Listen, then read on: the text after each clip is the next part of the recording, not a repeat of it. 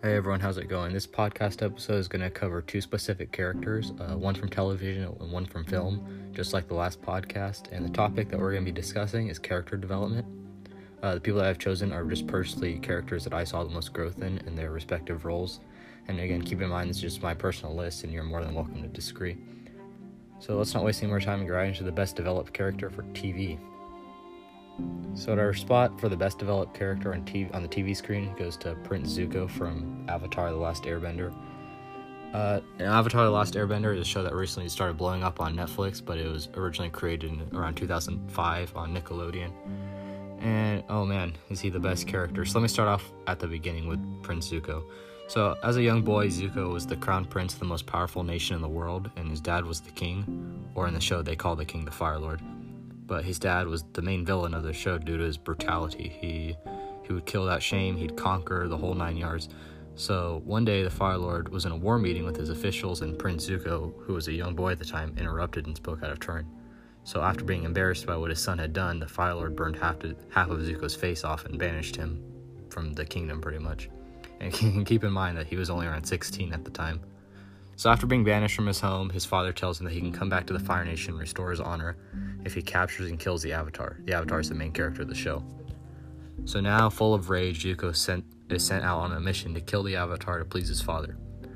During the first season, and most of season two actually, Zuko is the main antagonist of the group. He's consistently tracking them. He captures some of them, but they get away, and for a while it's just a cycle. He tracks them, Zuko finds them, and then the main group escapes. But after a while, Zuko meets up with his sister, and together they kill the main character, the Avatar. So Zuko's sister, who is now the heir to the throne of the Fire Nation, she brings him back to the father, and the Fire Lord welcomes him with open arms and restores his honor. And Zuko thinks everything is good because now he finally got his old life back and he completed his mission. Until he realizes that this isn't what he truly wants. In the act of killing the Avatar, spoiler, he really didn't die. He actually comes back to life. He also betrayed his uncle, who was like his true father. His uncle showed him uh, how to be kind, just everything about being a real father. So, after realizing his mistake and after going through most of the series trying to hunt and kill the Avatar, Zuko realizes the weight of his mistakes, and he ultimately makes the decision to join the main group and take down his father. So, after a couple episodes of building trust, fighting side villains, Zuko finally gets a place in the main group and teaches them new fighting skills. And when the time finally comes to face his family, Zuko defeats his own sister and imprisons his father with the help of the Avatar. And in the final episode, he's named the new Fire Lord and promises the nations of the world that he's going to start a new path of peace.